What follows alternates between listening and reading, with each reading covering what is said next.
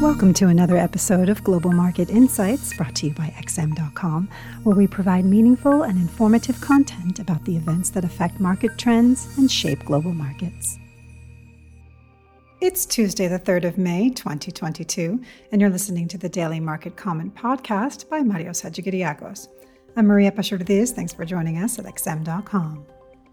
The Fed's wish to tighten financial conditions has come true just in time for tomorrow's policy meeting.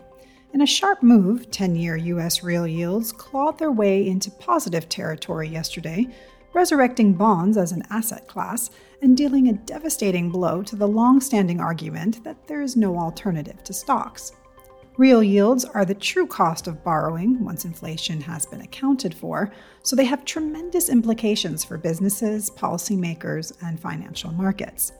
When real yields are negative, bonds are essentially a dead asset class that's guaranteed to lose you money, which ultimately pushes investors to take bigger risks in the stock market. But when real yields are positive and rising, bonds turn into a viable investment again, cooling the speculative euphoria in equities. This force is similar to gravity for financial markets. The higher real yields go, the harder it becomes for riskier assets to gain ground. The good news is that traders are betting the Fed will manage to put the inflation genie back into the bottle. Real yields are rising because inflation expectations are falling, which means the Fed has finally started to regain control over the narrative. It doesn't need to deploy as much firepower to get the job done. All this is music to the ears of US dollar bulls. Higher real US yields compared to those in the rest of the world imply more capital inflows into American markets and therefore persistent demand for the greenback. The dollar has already demolished everything in its path amid a perfect storm of rising US rates, safe haven demand, and storm clouds gathering over Europe and China. The FOMC decision tomorrow will be critical, and it won't be easy for Powell and his colleagues to outgun market expectations.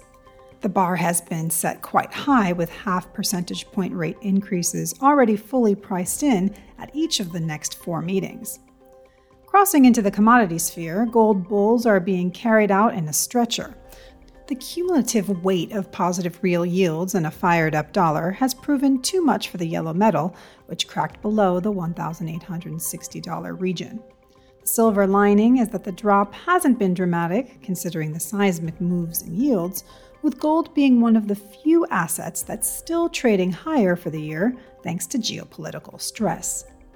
Over in Australia, the Reserve Bank raised rates by 25 basis points, pushing the Australian dollar higher as the hike was bigger than what economists predicted. However, the outlook seems negative. Markets are pricing in another 11 rate hikes for this year. It will be a miracle if the RBA can deliver anything close to that, with the Chinese economy losing power. Equity markets had a wild session too.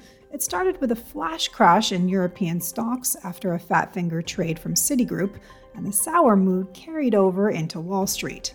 The bulls were on the ropes until the final hour of trading, when a massive comeback in tech shares pushed the entire market higher. Volatility has become embedded as markets keep getting hit with one shock after another, while liquidity gets withdrawn. Fiscal and monetary policy are tightening simultaneously. Consumers are struggling with higher living costs that haven't been matched by higher wages, and the outlook for global growth is deteriorating with Europe and China in deep trouble. On the bright side, there is optimism that inflation might cool towards the end of the year, allowing the Fed to take its foot off the brakes, especially if recessionary worries intensify or if China loosens its strict COVID rules. The earnings season will continue with AMD, Pfizer, and Starbucks releasing their quarterly results today. Thanks for listening. This was today's daily market comment here at XM.com. Thank you for listening to another episode of Global Market Insights brought to you by XM.com. For more in depth technical and fundamental analysis, be sure to visit www.xm.com forward slash research.